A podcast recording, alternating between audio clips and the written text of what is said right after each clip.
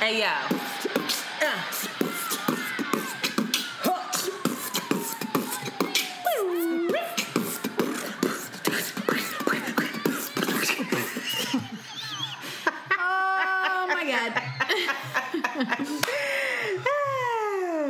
It's your girl Shanti, and it's Antoinette, and you are listening to Around the Way Curls. We are two Philly-bred best friends who strive to produce content that is authentic, unapologetic, and exalting of the magic we see in ourselves and in you. Join us as we oscillate between love and light and money and dicks, because duality is a thing.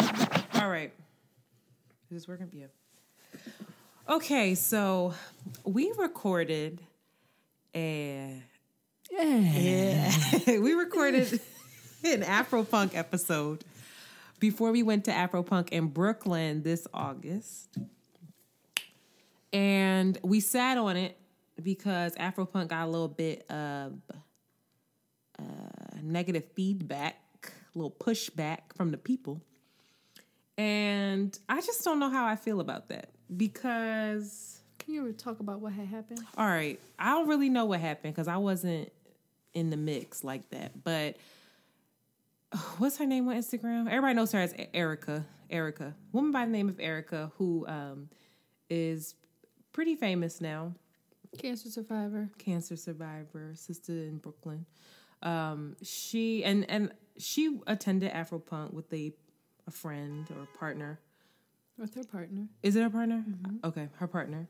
And the partner had a shirt on that said, Afropunk sold out for white consumption. It's like, oh, all right. And the thing that's really interesting, the dynamic that's interesting, is that Afropunk really helped get Erica the platform that she has, I feel. They posted her a lot. They sent a lot of traffic her way. And they always, exalted her every chance they got. And so I thought that was an interesting choice to, even if that is how you feel, if you have, and I'm pretty sure that she was invited to Afropunk, she didn't pay to go. It seemed that she was invited by Afropunk to attend and enjoy. And so I just feel like if you have so what happened was, there's different stories. She's saying that she was asked to leave the festival as a result of that shirt, her and her partner. Afropunk is saying that she was not asked to leave the festival, that she was actually in the backstage area with the artists, and that they asked her to leave the backstage area with the artists. Either way, I just feel like if you have a relationship with a brand, with a company, and you're an influencer, and the company is doing something that you disagree with, I feel like that is cause to have a private conversation that is very meaningful and thoughtful. And it could have been a real opportunity for her to offer Afropunk. I don't know if she did that, or not. She could have. Or just don't go. I just don't. It felt kind of weird to me. And I'm not dissing Erica at all. She handled it the way she handled it. I probably would have handled it a little differently. But I just feel like that sat with me a little funny. I think that Afropunk has done a service to black folks, or is attempting to. And when anything gets popular, white folks come about. They can't tell white folks that they can't come to the festival. What do you want? What do you want? There are a lot of people that are like, they should do away with the VIP area. I agree with that. I think that Afropunk stands for equality. And if that's the case, then why are we having this kind of social structure within the festival? Got it. But I didn't like the way Afropunk responded. I thought that it was a PR nightmare. I thought that they apologized, but there was a whole lot of buts in there. And it was obvious from the tone that they felt slighted by her, and then they just started posting it felt like spam. It was like, Afropunk is for social injustice. Afropunk is for black women. Afropunk is this. And I get it. I guess they didn't want to, instead of speaking directly about the situation, they just decided that they were going to restate what they are about, but without addressing the situation head on. They did address the situation. And I wish they would have just addressed it head on from the start.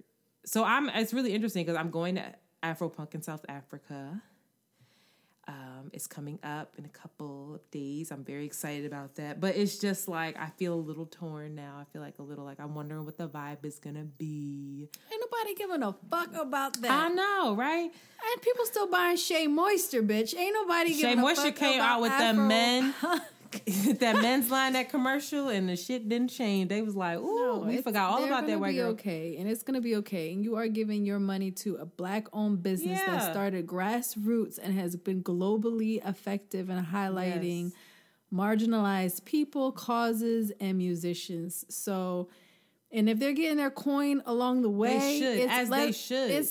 Again, we keep going back to this fucking machine. We're in a capitalist, white supremacist, patriarchal.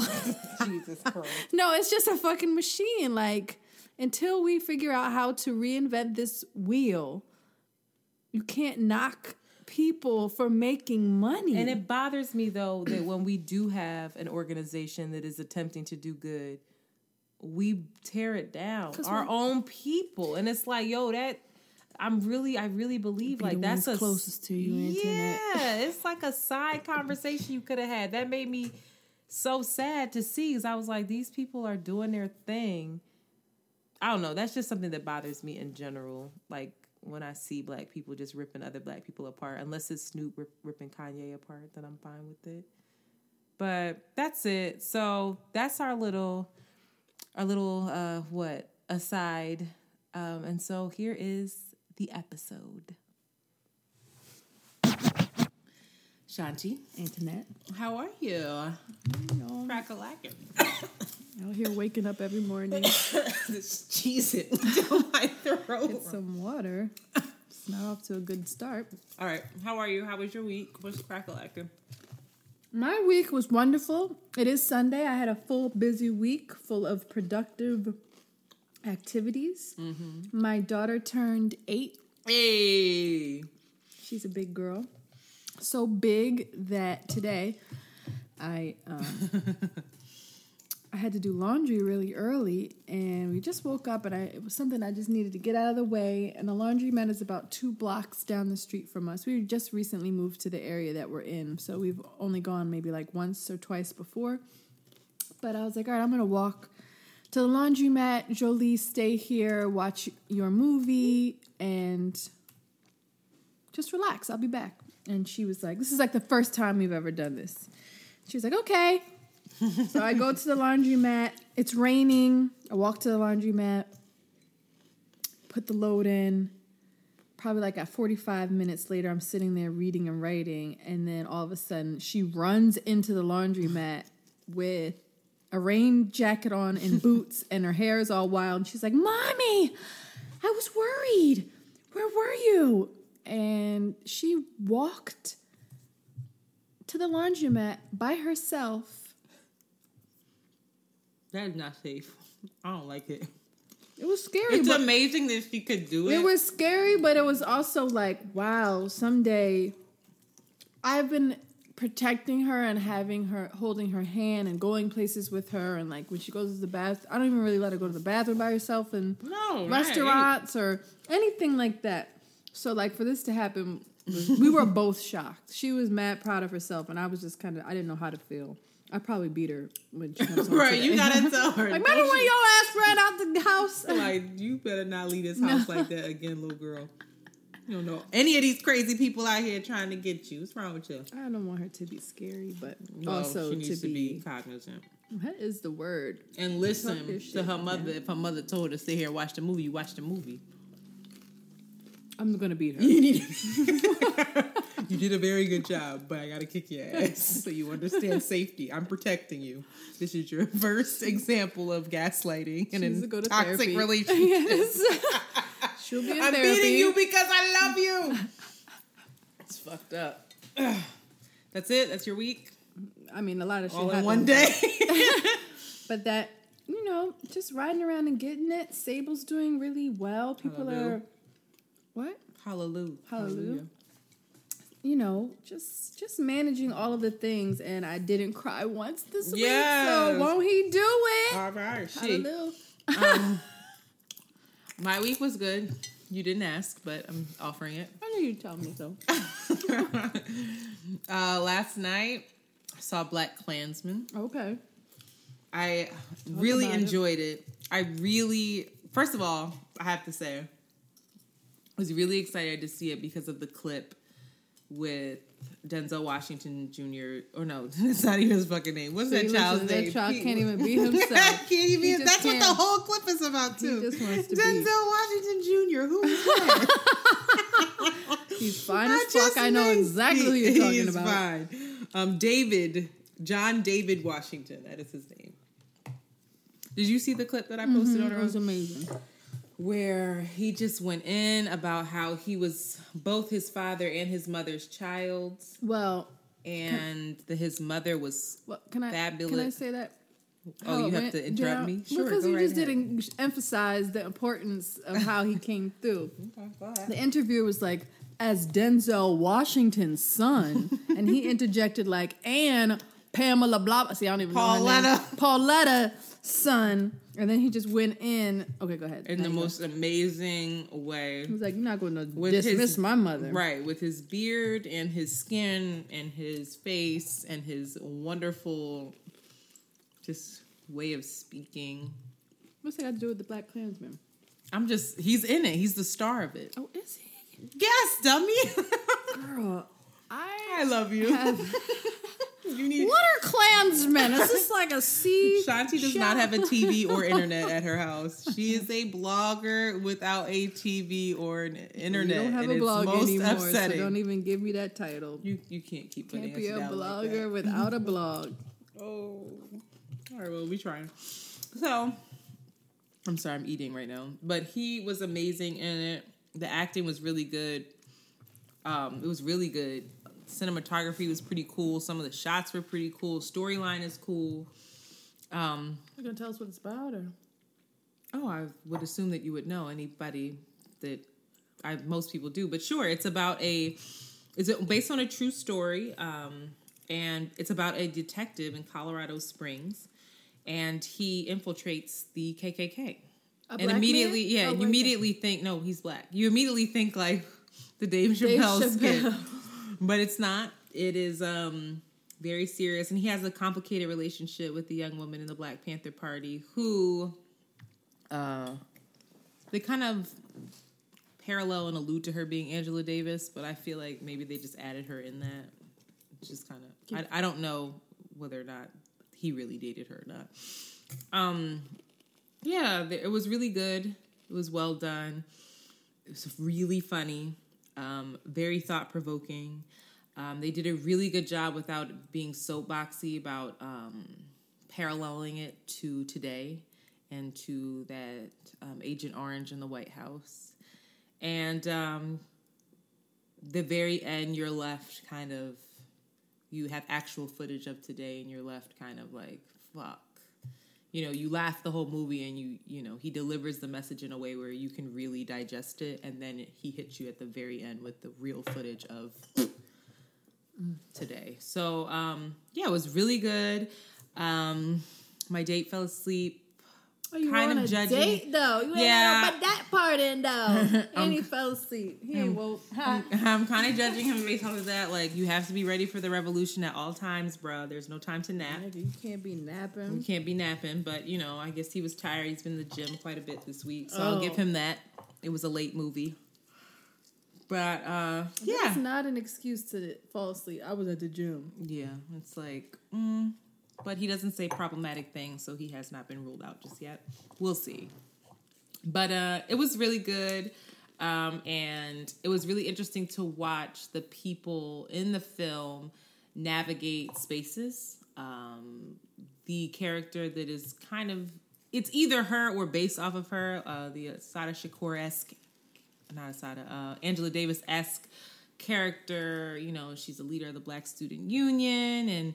They have all these safe spaces within the movie where they have meetings and, you know, Kwame, who used to be Stokely Carmichael before he went to Africa, came back and spoke at one of these meetings, yada, yada, yada. And so it was really just powerful to see them in their spaces talking their shit in their way and to see this black man infiltrate that space too. So, like, the cop goes into the meeting undercover because he's trying to get intel for the police department because he is a black officer. And so they were like, okay, if you're really about this shit, then go in there. Kind of testing him too. But you can see him struggle. Like, he believes in some of the shit that the guy's saying. He doesn't believe in some of it. So it's interesting to see a black man navigate that space as both a cop and a black man. And then there's white spaces with the KKK having their space where they get to live as they live. And then Condoleezza Rice sounds like a Mexican dick. Oh my God. But it got me thinking a lot about spaces. There's only really maybe two times in the movie where the two spaces collide, where both, the members of the Black Student Union and the KKK are around each other. And it's always animosity, and it's always like disasters upon us because these two people are sharing the same space. So it got me thinking about space and the importance of safe space. And then I realized, Shanti, that this week is going to be an amazing week. Why? Because my favorite holiday is upon us. Afro Punk is this week. I could not be more excited. Shit.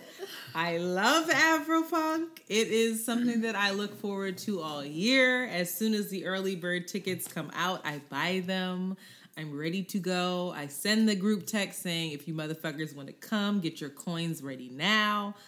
I am so ready. I've been plotting on outfits, and this year, yes, I'm really going. I need to feel like a queen this year, and so that's really the theme for my outfits. I cannot wait to see a lot of these acts. Shanti's digging in a bag of chips, even though I asked her to just put them in a bowl so we wouldn't hear that noise. I ate but it's the all bowl. Right. Do you want this bowl to help you? Here. Anyway, how many years have you gone so far?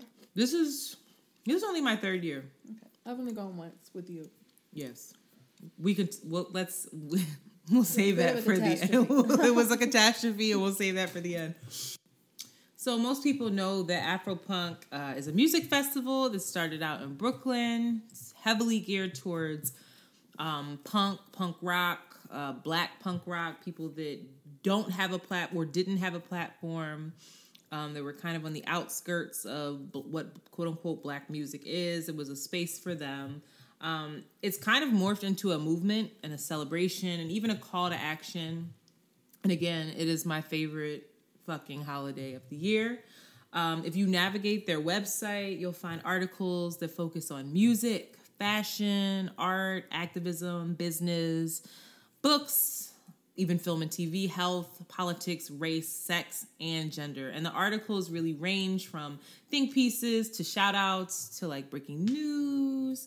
And they really highlight current events and current happenings. And they just launched a podcast called Soul Sessions, where they tackle really interesting topics, sometimes hard topics, with the hope of not only discussing them, but also providing solutions for them. And so I was listening to one of their podcasts, and something struck me where on the episode, what was the episode? I think I have it pulled up.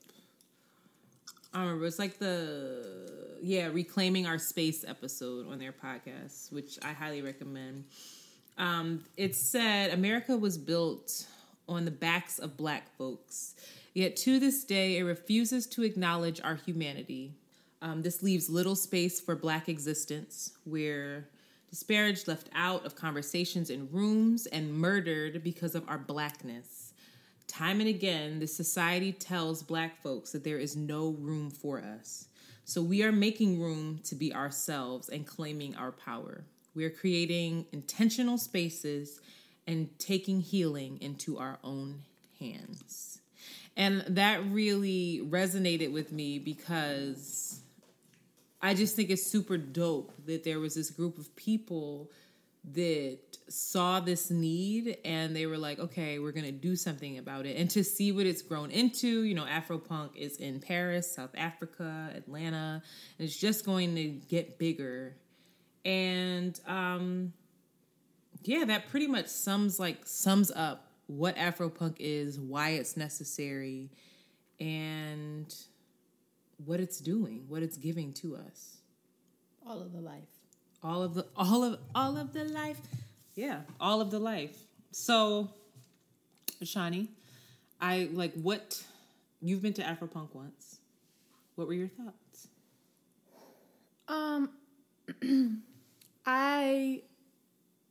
Before I went, I was like, most people, I just saw all the pictures of the beautiful people. No, you went to Afropunk twice. I went to Afropunk in Paris. I'm sitting here like, nigga, no way. I fucking went to Afropunk in Paris, son. Yo, that was a lot of fun. Damn. I went twice.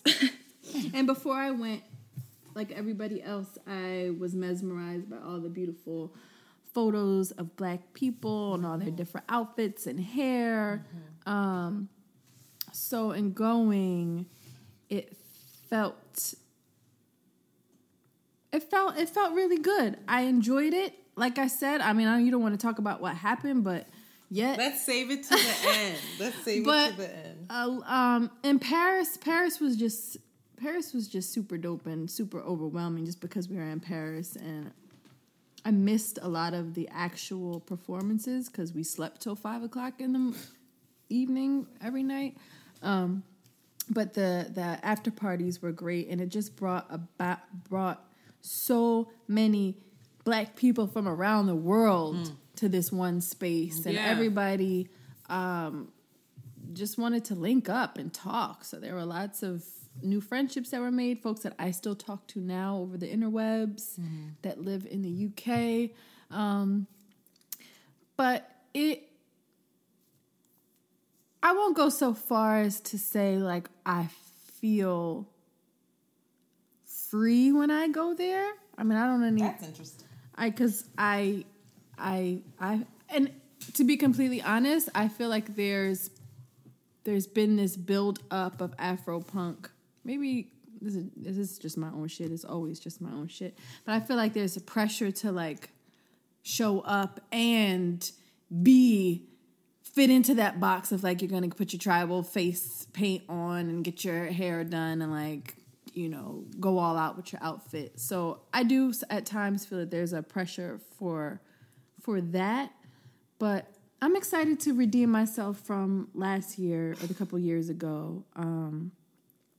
But I had a lifetime. It was fun. I look forward to it again. And I'm just really impressed by the founders of it. Because you have to think this were just two people. All right. That was it two? It was two people. Wow. It was a guy, Matthew Morgan and Jocelyn. I don't know her. A guy and a girl, and he was Queen Jocelyn. They started it together, and just like you said, there was this need, and they created a space for it, and they fulfilled a need for people that probably felt like there's Black folks. I think what's best about them, and I saw a quote, is that they wanted to create a space that shows that Blackness is not a monolith. Just because you're Black, you don't wear baggy pants, listen to hip hop and R&B, and because there are so many Black folks that don't. So to have this punk scene within it, to create a space for them is just shows, number one, the beautiful variety of Blackness, but it also shows the possibilities. When we take shit in our own hands and we create our own spaces. Yes. And I was reminded of that again, and we've been watching, and you heard it here first. I think that Curl Fest is like an example of like collective. A DIY event creating this space. They've been working on this for like 7 years. Yeah.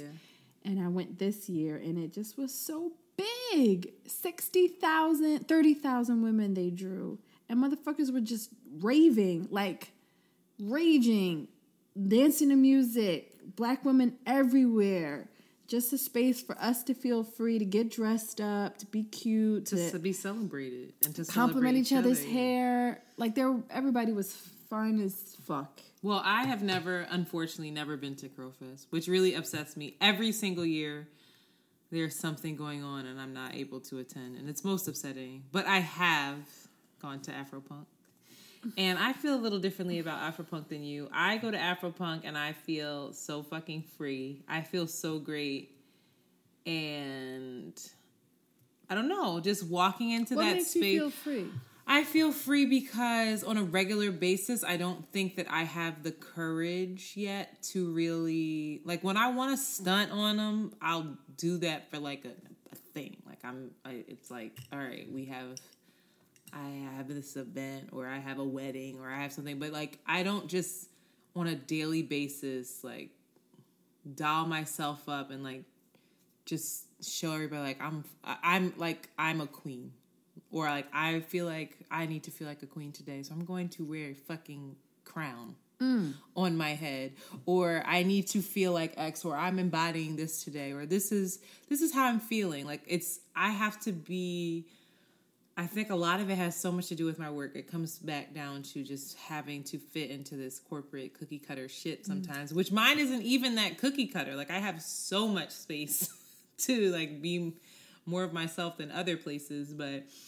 to be able to, like, put on an outfit that I would love to wear every day. And then to be surrounded around, like, with a sea of people who range from, like, you know, they might have their African print on, or this one might have their fucking mohawk, and this one might have their green hair, and this one's walking around without a fucking shirt on, and titties hanging and flailing and flowers in her hair, and she feels great. And I just love it. It just makes me so happy. And I remember walking in there, and maybe it's more symbolic to me because that was the first Afropunk I went to was with you, and that was right after my most recent, like, debilitating breakup.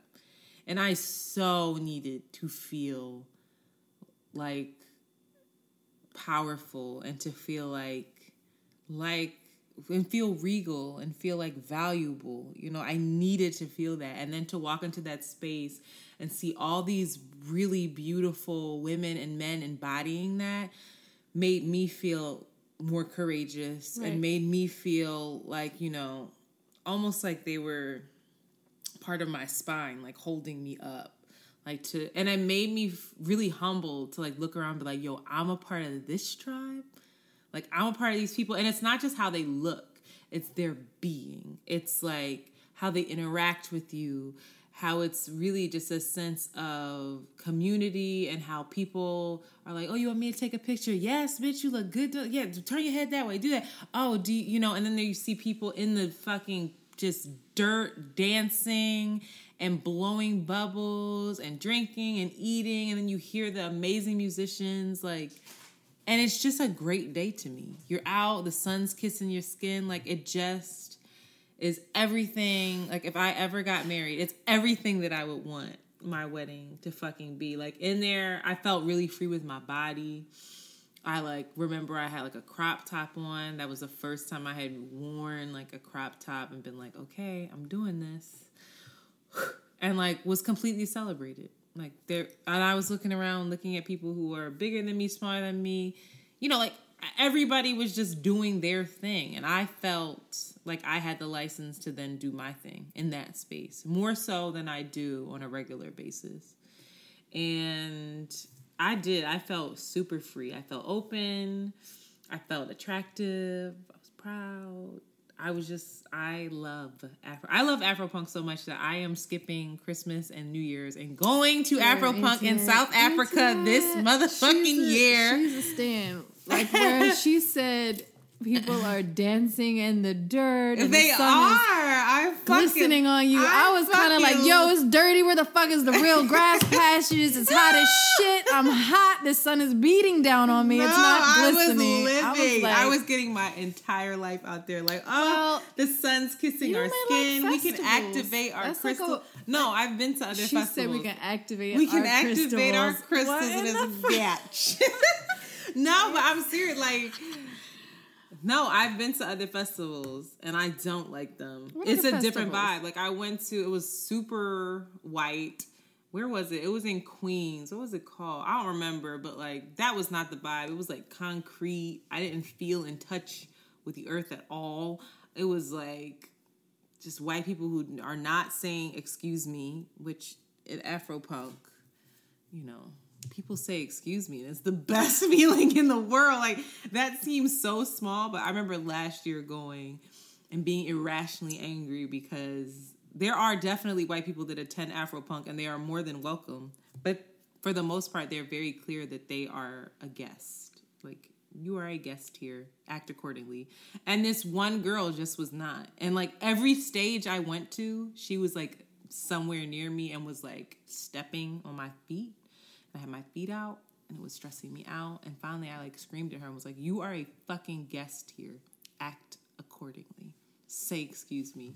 And I remember my roommate kind of looking at me like, oh, she's crazy. But I really felt that way. Like, yo, this is a space for us. You can't own everything. Y'all like, y'all own everything outside this motherfucking park. Let us live in here. And you have, when you go into spaces, you have to act accordingly. And that means to say, excuse me, because that's what black people do. Or they get their asses beat. So I don't think it's a festival thing. I really think that it's, No, it's not. You can't tell me. Well, you can't tell me my experience. I'm talking about mine. You're just a monster. And you should we even tell people what you did the first Afro Punk so they can understand why you're not convinced? Tell people what you did the second day of Afro Punk? Sure, but either way. Listen, it's important to have spaces that are dedicated to black and brown people. And as the owner of Sable, I would think that you would understand that more. I don't necessarily like all the dirt and the sun beating down. I wish there were more grass.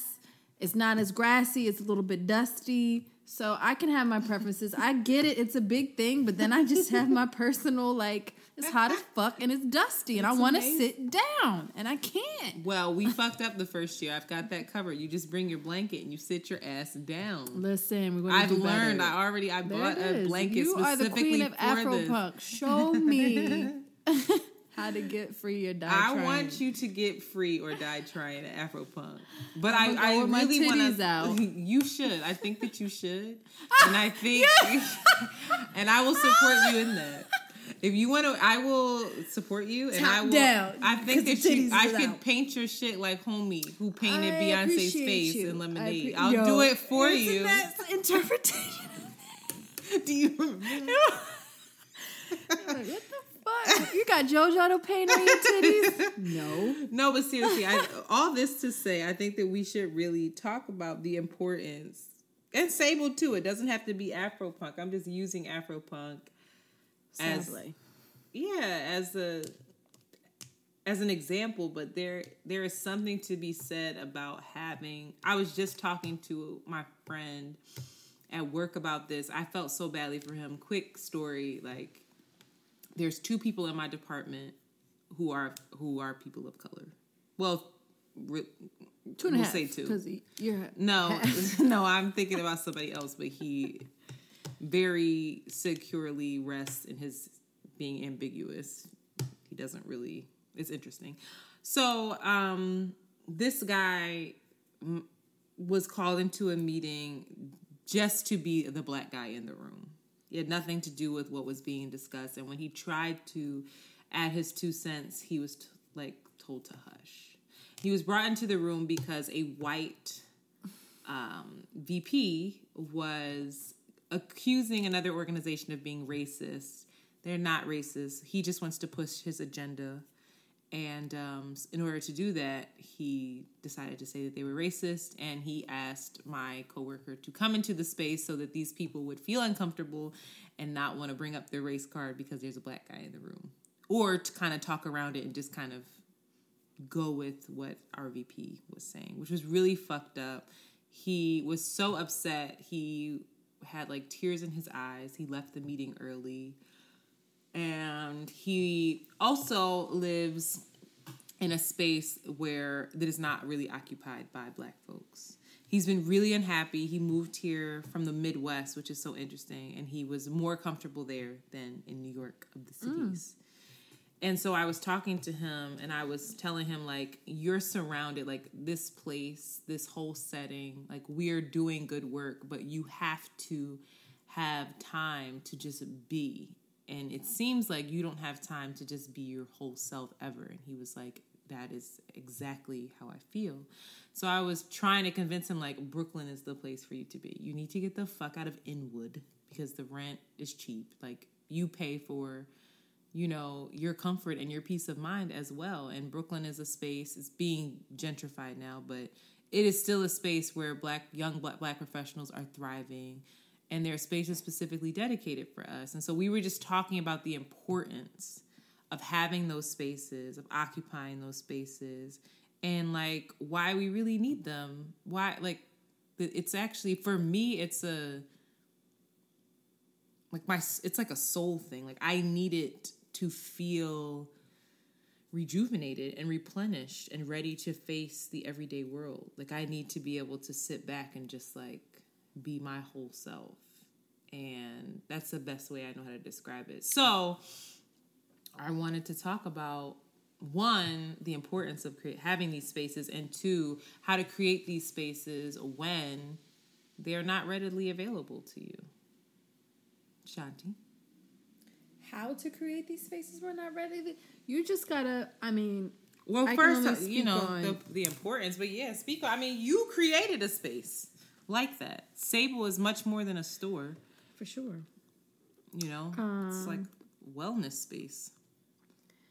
I think with my experience... doing it with other people always make... Oh, well, first you got to figure out what the need is, right? Mm-hmm. So you have to be really specific about what the need is. For Afro Punk, it was a space for Black people that didn't identify with just, you know, the culture of R&B and hip hop. For Sable, I always go back to a Toni Morrison quote, which I'm not going to remember verbatim, but she basically says, if there's a story out there that you want to read that's never, you've never read it before, you have to be the one to create it. You have to be the one to write it. So I just knew, and I envisioned, and I could see there were so many, like, Black creatives, Black makers, Black authors, specifically Black women that had this online presence with their wares, and that had a lot of excitement around it. And I was like, yo, we need to just put this in one space. So, I mean, as with anything, you know, you have to have the will behind it to manifest something. And I think what's so incredible about Afropunk, about the Sable Collective, about Curl Fest, about what are some other... Duafe, Jesus Christ, Duafe. Essence Fest is the shit. Is that these just their do-it-yourself is just people having an idea and finding their tribe, and then it just attracting more people that wouldn't have necessarily felt like there was a space for them. So for women that have natural hair, you know, bringing them all together for Curl Fest, for Duafe, which is a natural hair salon that's been around for about 20 years. All of these spaces, you just gotta follow shit through and know that there's a need, and know that there are other people out there that need it and want it their damn selves, and then you're just gonna be strengthened and also really, really affirmed for yourself, at least in my experience, that these spaces are needed, and they slowly morph, as you can see with Afropunk, into bigger and even better things. But first things first, you got to do. Well, what... Like, it depends on what you're saying. It depends on what space people are trying to create. If you have a group of women, let's talk about women. If you have in your workspace, or people in your workspace that are feeling marginalized or feeling unheard or feeling like they can't get free, you can do something as simple as, yo, every Friday, why don't we just meet at our house, have some food, and kind of like troubleshoot, or fuck talking about work. Let's just have fun. Let's just get together. Sister circles are super important. Like creating spaces. If you know somebody that does yoga and they love doing yoga, create that space in your home and invite 3 of your girlfriends who are going to invite 4, who are going to invite 5. Like Girl Trek, I believe, is just a space about women, getting Black women to move, walk. This is a huge thing now. They now have a retreat now in like Colorado where it's just Black women practicing wellness. So you just gotta have the idea, and it's always important to make it a collective. You have to include other people in on it and let it morph. That's what I'm saying. Yeah. So then I guess what are some of the things that give you peace? Like, because now I feel like you have Sable, so you're cultivating it, and I know that you've said to me, like, you're so happy to be working with people of color and to not be serving. But when you were serving, what spaces did you, like, what did you do in order to have some peace, or in order to have a safe space, quote unquote, to use like a whack word. I didn't have one, to be completely honest. And when you say serving, I was working in like high-end restaurant industry in Philadelphia, serving majority Black customers.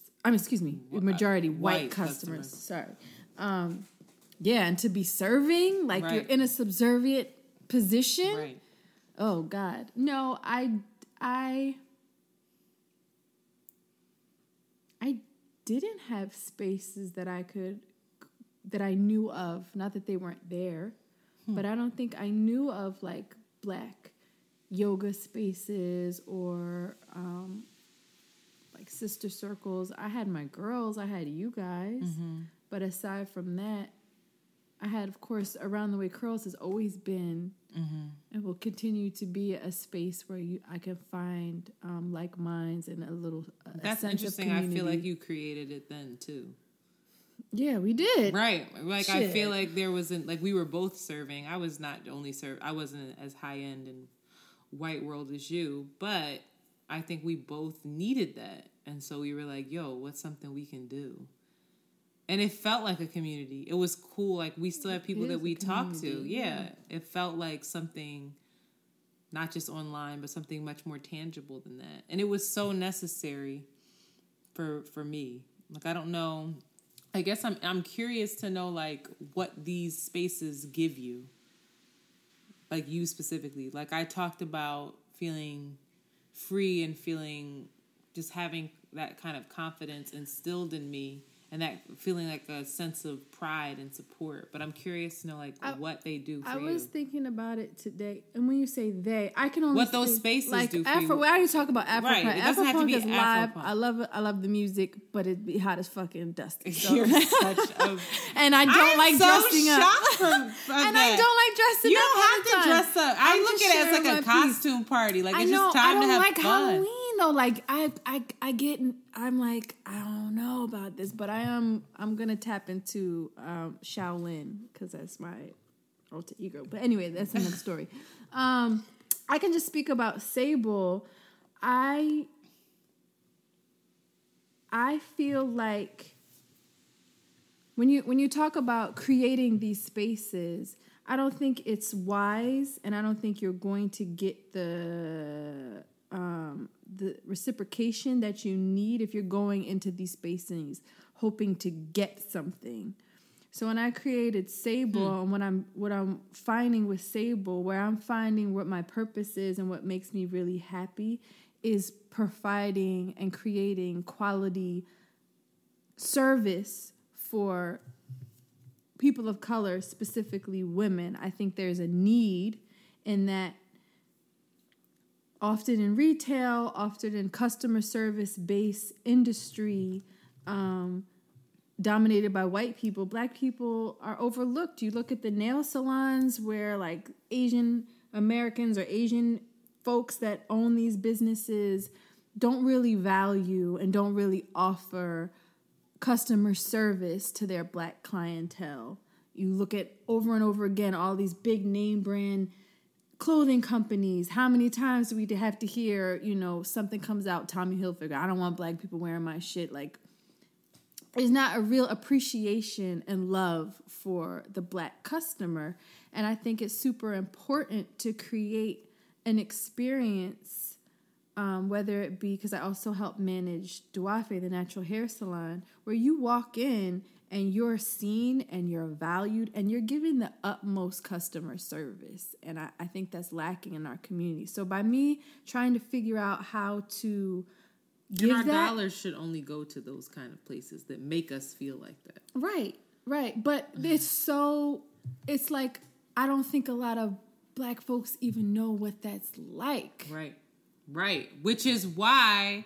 I think Afro Punk, Sable, and all these spaces are so... Like, what is your favorite space to occupy outside of Sable, where you're not running it, that makes you feel what... It's not necessarily... well, it's not any place that is like a mainstream place. Doesn't it's just have to be. Going over a friend's house and they invite me over for food and we just make food together and you just talk. And there's, I've had a lot of situations where...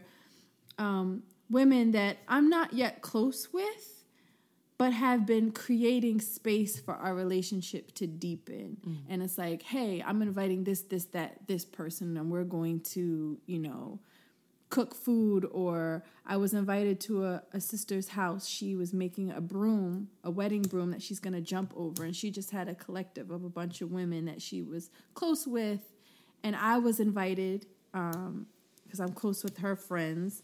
And we just made a broom together and just talk shit. And, like, we're together and doing something creative. That was so satisfying and fulfilling and almost foreign to my experience in building relationships and building community.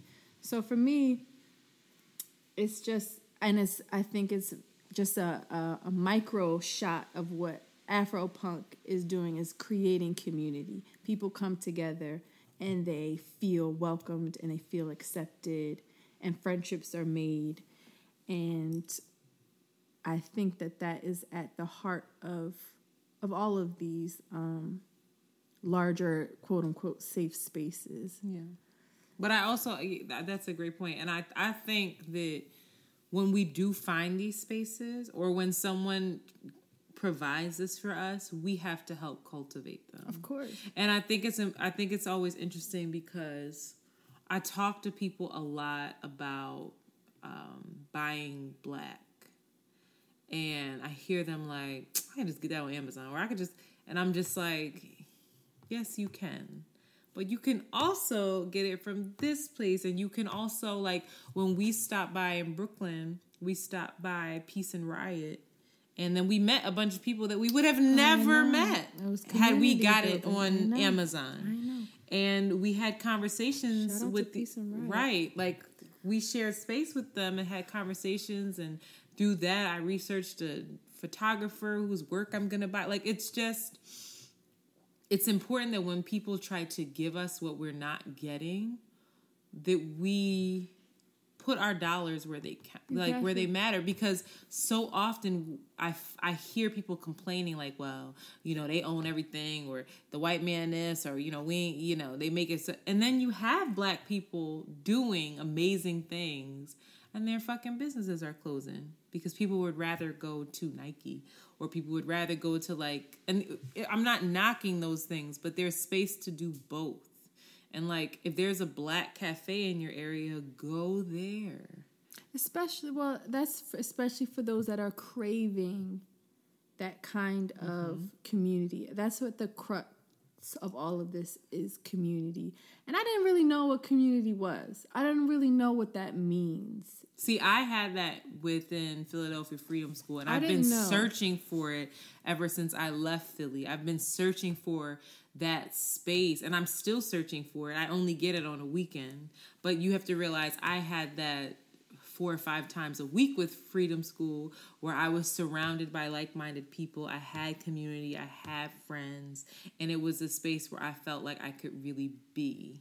Yeah. And it felt like a home away from home of sorts. Mm-hmm. I felt more comfortable there because my home at that point, my parents were separating. That felt more like a home than my actual home. And so within being in New York, I'm looking for like that kind of organization or that kind of thing that gives me more meaning and makes me feel comfortable. It makes me feel like...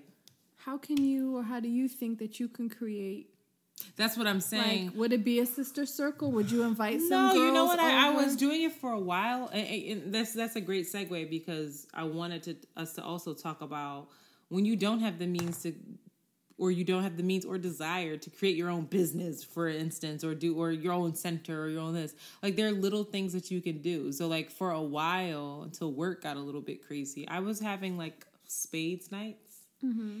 at my house, like, once every week, where just a bunch of people would come over. I bought a card table, and we would just play spades yes. all night yes. and talk shit, and Martin would be on, and we would just eat and play spades, and it was so much fun. So it doesn't always have to be on that scale of things. But now even on my dates, I'm like, hey, you want to go to this Black-owned boxing gym? Hey, you want to go to this cafe that's down the street from my house? And for people who are in Brooklyn, there's a really, really dope Instagram called Black-owned Brooklyn. And shout out to Glenn. I went to college with him, and he's created this amazing IG where he just highlights all of the Black businesses within Brooklyn and interviews them. And I just have been bookmarking all of them and have just been going and exploring. And it's a way for me to get to know my community. I'm meeting, like, really interesting, cool people and finding that, like, all of the little things that I want to buy are... like, I can get them yes. from people that look like me, and that money can go back into my community, to their kids, to their, you know, like, I feel better about the purchase. Like, I feel more intentional. It was so interesting because what's old girl, the girl that you love? She was at the Latino festival. What's her name? Princess Nokia. Oh, yes.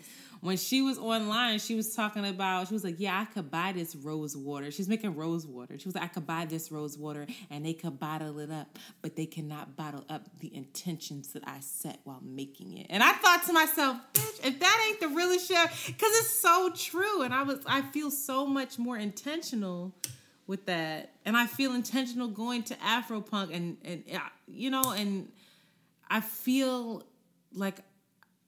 I just don't know how to describe it. It makes me feel good to see folks thrive that yes. look like me. Yes. Don't always, you know, we don't hear about them thriving that yes. much.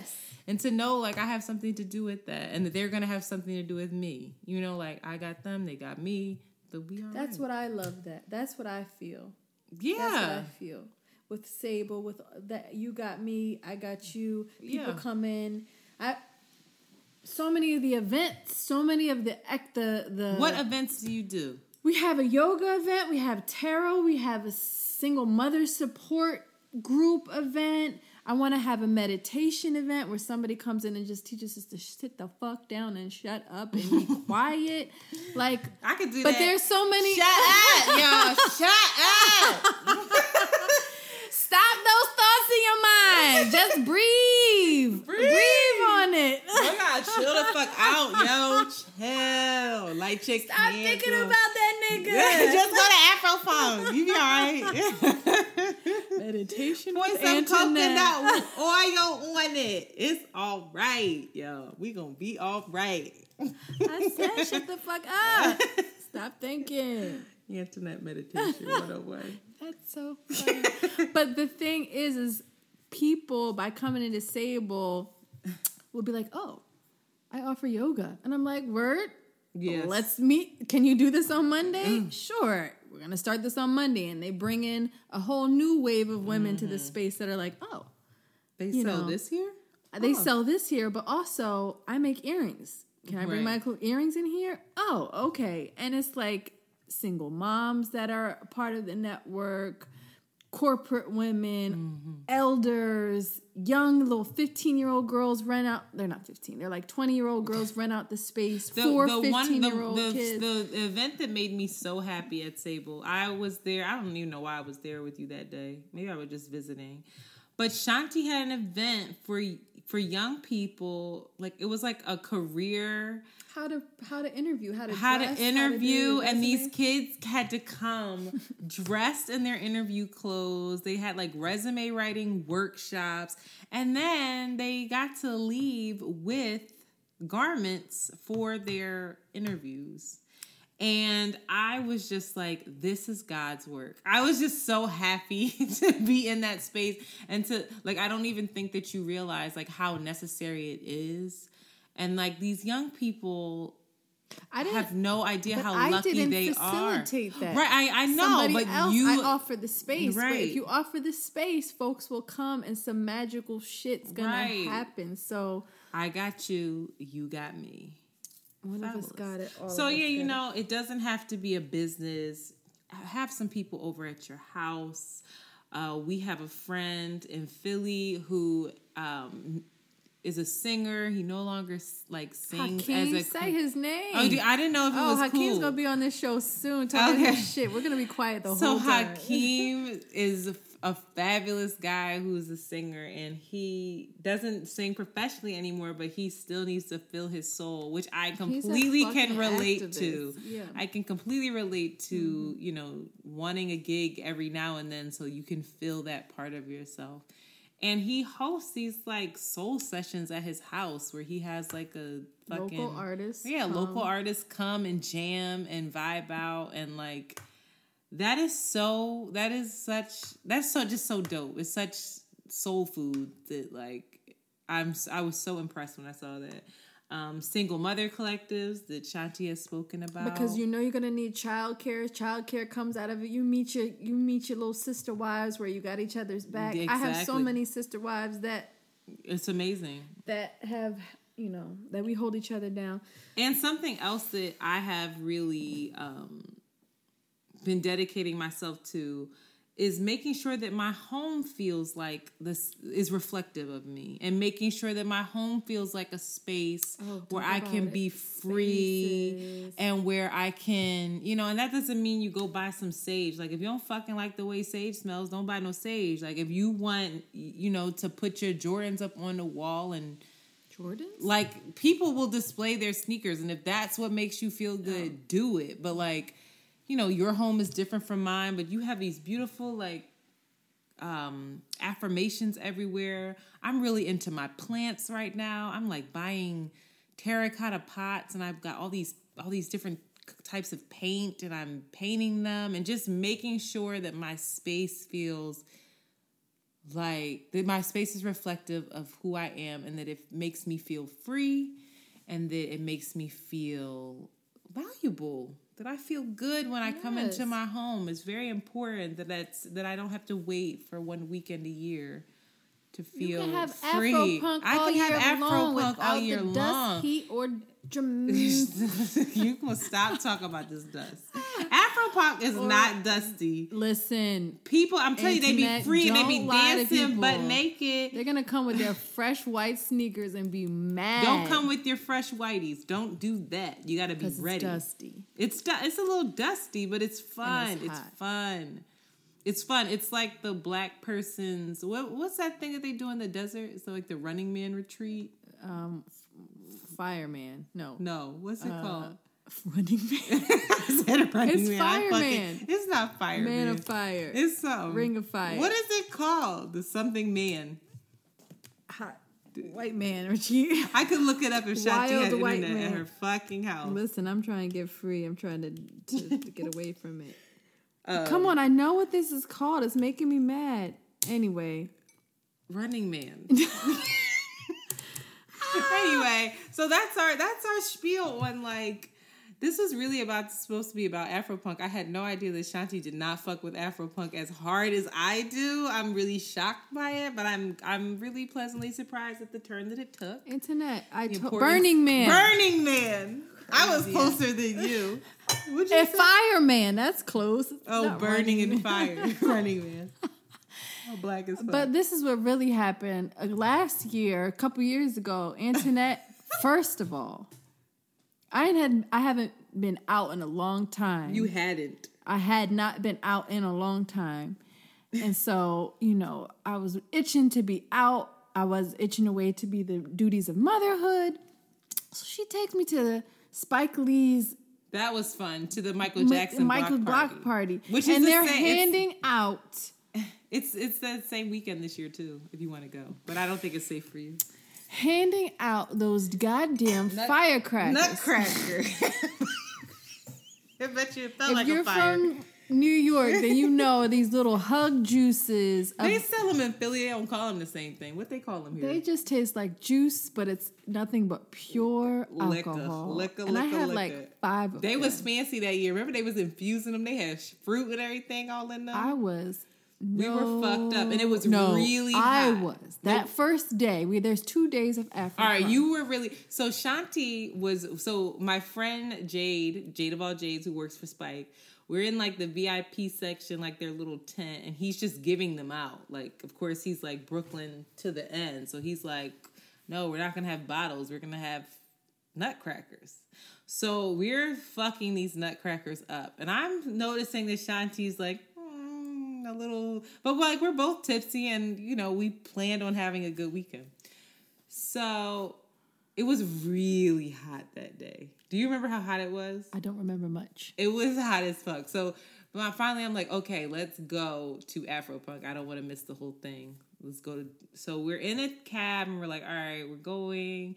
And I'm noticing that Shanti's like a little more giggly than normal, and I'm like, okay, she's fine. And we get out, and we're waiting in line for Afro Punk. And Shanti all of a sudden is like convinced that she's attracted to this woman. Oh. And I'm like, you can be attracted to her. Like, that's fine. But I don't think that you really are. Shanti is only attracted to women when she is inebriated. Well, that might say something. And this lady was like, I might be like that. Listen, if that's the case, and we are getting married because I'm done out here. We could just go and find our men, have them on the side. We could just raise JoJo together and be happy. No, but this lady was like really feeling Shanti. So she was like, feeling me? Yeah, you saw the picture. Y'all took the picture. It was all the fuck. Those pictures. I forgot about the picture. I don't want to tell this story anymore. So Shanti is sitting in the line like, on one, and I'm noticing it, so I'm like, okay, sober up, Antoinette, because she's tripping. And I had in my bag an entire like plastic water bottle full of Jameson, full. And so I'm like, okay, we don't need to drink. I'm like drinking a little bit of it, and then I'm like, okay, don't drink anymore because I have to cock block. Like, I'm a professional cock blocker. I'm really good at it. And so the girl was kind of hating on me a little bit because she was like pissed off. And I was like, come here, Shanti. And I think that she thought that like we were maybe exes or something. Like, she couldn't figure out what we were and why I was hating so bad because you were giving her so much energy. And I was like, if we were together, this is disrespectful as fuck. So finally I get Shanti away from her. We're in the venue. And she's fucked up. We run into my ex. Shanti gives my ex the crazy, like, he goes up to her like a crazy, mind you, we had just broken up like 2 months ago. And it was like, why a horrible breakup. He's like, broke my heart and shattered it. And Shanti sees him and she gives him like the craziest mean mug and like points up at him with her head cocked to the side like, fuck out of here, and like walks away from him, and I am dying, cracking up. Then I'm standing there awkwardly with him. She's walked off and she's screaming my name because she's drunk, and she's like, Antoinette, come on, fuck no, fuck it, come on. Meanwhile, this is the first time I've seen him, and I'm just like, oh my god. Little did you know I had actually linked up with him like a month before that. And so it was like very awkward and she didn't know. And I was like, oh my God. So I ran away. We see some shows. I'm sad at this point. She's ignoring me because I'm sad. And then she starts buying all these records. She's spending like hundreds of dollars on vinyl records. And I guess who they were. Guess who they were. I know it's Black. Yo, I am a trendsetter. I know it's good. But so, wait, say the, what is it? It's Black Market Vintage. Black Market Vintage, who's blowing up. Who I later collaborated with, and we went back to that story like, yo, we remember you. But they thought that I was mean because I was yelling at her, and I was like, I know that she did not have hundreds of dollars to just be spending on these vinyl records. And I was like, you don't even have a record player. Like, what the fuck are you doing? And she's like, when Shanti gets drunk, she says mean shit. She was like, fuck out of here. Like, that was her favorite thing to say to me that day was, fuck out of here. So I was like, all right, you do your thing. You be mad in the morning. So we go, and all I kept saying was, I want to see Catronada. I want to see Catronada. It was Flying Lotus. No, it wasn't. Mm-hmm. No, it was not. Because I don't even like them, so I don't want to see them. It's one person, but okay, go ahead. I'm sorry. Go ahead. Isn't it a group? No. All right, well, I don't like it. So I'm watching, so we're waiting, and I got, like, this perfect spot. And Shanti's like, I gotta pee. Save the spot. And I was like, I'll walk with you. And she was like, no, stay here and save the spot. I was like, all right. 20 minutes pass. I'm like, okay, so maybe the line is long. 30 minutes pass, 40 minutes pass, and now I'm like, okay, let me call her. And then I realized this bitch gave me her phone. I have her phone, her keys, and her wallet in my bag. So my drunk friend is in another state without phone, keys, or wallet. I run into Hakeem, who we were just talking about. I'm screaming at him. I'm cursing Shanti out. Like, I have no idea where she is. I'm like, this fucking girl doesn't listen. Anything could happen to her. Like, at this point, I'm sober as fuck. Finally, I get a call. Random number.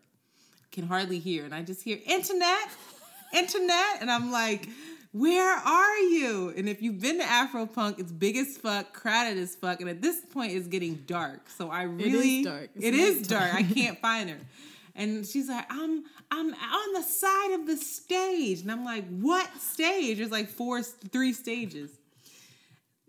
Boom, she hangs up.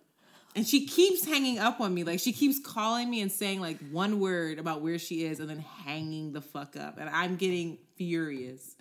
This is, like, maybe an hour and a half has passed. I'm so desperate at this point. I reach out to my ex to say, I'm so sorry. If you see Shanti, can you please just let me know? She's a little bit drunk and I can't find her. Then she calls me back. And she's like, Antoinette, where are you? And she's like, obviously having the time of her fucking life, where the rest of my evening is ruined. And then I finally hear, it's so hard to hear her, and I finally hear, I'm in VIP. I was like, how the fuck are you in VIP? We were cheap. We did not have VIP bracelets. So then I go, and finally I see her, and I try to go get her, and I'm stopped by security.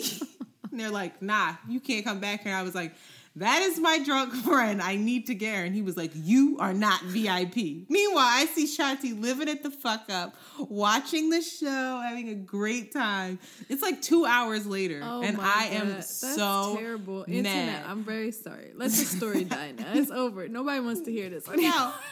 Then I go get this bitch, and I start yelling at her about the importance of staying together, how reckless she had just been, and she's like, I don't fucking need you. She's like, fuck out of here. You ain't my mom. I'm grown. I'm somebody's mom. Oh, no. I don't need you. And she's like screaming at me. We're screaming at each other in the middle of Afro Punk.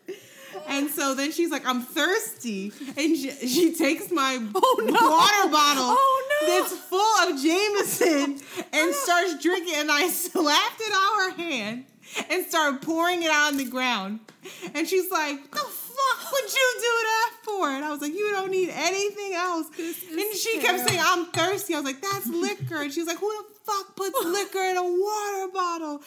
And we were just screaming at each other. Mind you, all these beautiful black free people are around us, staring at us like, yo, these two, though, the two girls right there, they must be mixed.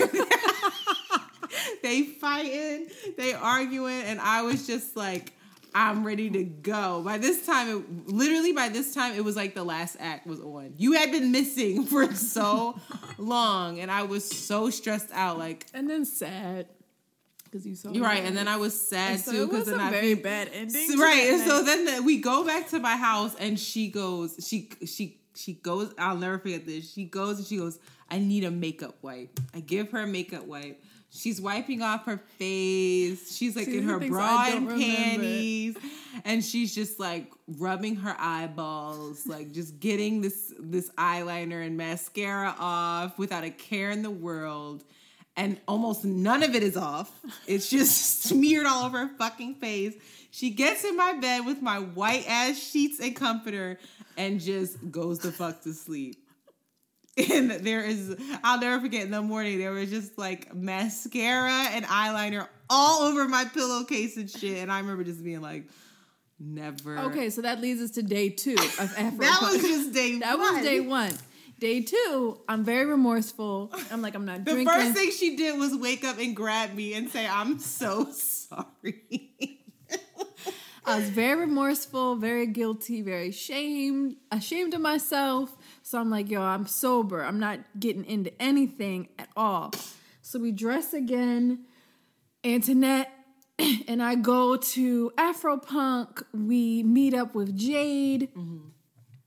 And Jade is doing like a meet and greet with all of these. It wasn't Jade. It was Jade. It wasn't Jade. Jade was hanging out with Fury and Crystal. Okay. All right. The Reed was doing a meet and greet. And they were like, yo, do you want a margarita? And I was like, yeah. They were like, it's frozen. I was like, great. It was. And they kept calling it a margarita. And I was like, they smoke a lot, so I thought it was funny. She knew. Anyway. I knew that it was something in there, but I wasn't ready. It was THC, marijuana-infused alcohol. For somebody that doesn't drink, barely smoke. Drinks and barely smokes. No, I, at that point, never smoked. So, no, okay. So, Antoinette, I was oblivious to all this. You had walked off. Apparently, I just keep walking off. So, I walked off, and I see Antoinette. When I come back, Antoinette's drinking. I'm thoroughly traumatized by anything that looks like a hug. But she's drinking this hug juice. And Jade is like, yo, you need to chill. You need to chill with that. You need to chill. That's strong. Antoinette finishes the whole thing. And then it didn't really hit me that it was a THC-infused margarita.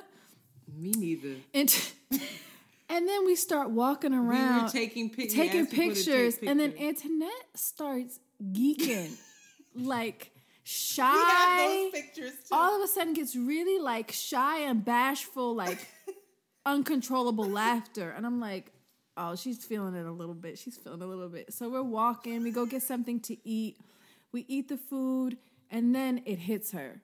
We're sitting on the side of a food truck. Antoinette's finished her taco, and then she's like a deer in headlights, like, everything is slow, guys. Like, I don't know. I'm dying. I don't know what's going on. I kept saying my heart's not beating. She's high as fuck. Like edible high, where your body's slow. She's like, I don't know what time it is. It feels like time is going by so slow. Yeah. And I'm like, Antoinette, it's just been 1 second. You just said that like 2 seconds ago. So she's hella heavy, hella nervous, getting paranoid. And then we see every ex I've ever had in my life.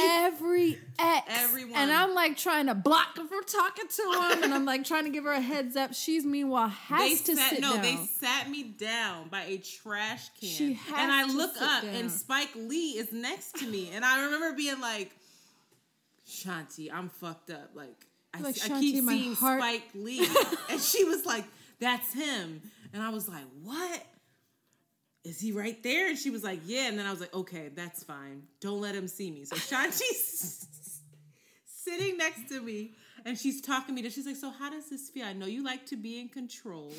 How does it feel to not be in control right now? You just have to give in to it. And she was so patient with me, thank God. She was like, I was like about to cry. Kept saying like, I can't breathe. And it's way too much stimulation. Way too much. So then this girl that I was like, kind of, I don't know, kind of seeing about, was like, oh, yo. So I won't put her up. So she was like, yo, let's go watch the internet. Did you forget this part? And she fucking was like, I'm going to go put a blanket down and I'll come get you since you're fucked up. Cool. So me and Shanti ended up walking off to see somebody. No, I didn't. Yes, you did. I had to go to the bathroom. Okay. She walked off. And then my girlfriend Jade walked off because she wanted to see somebody. So I was alone next to this trash can, and another ex comes up to me and is like, yo, how are you? And I was like, just like an idiot. Old girl comes back. She takes us to the blanket.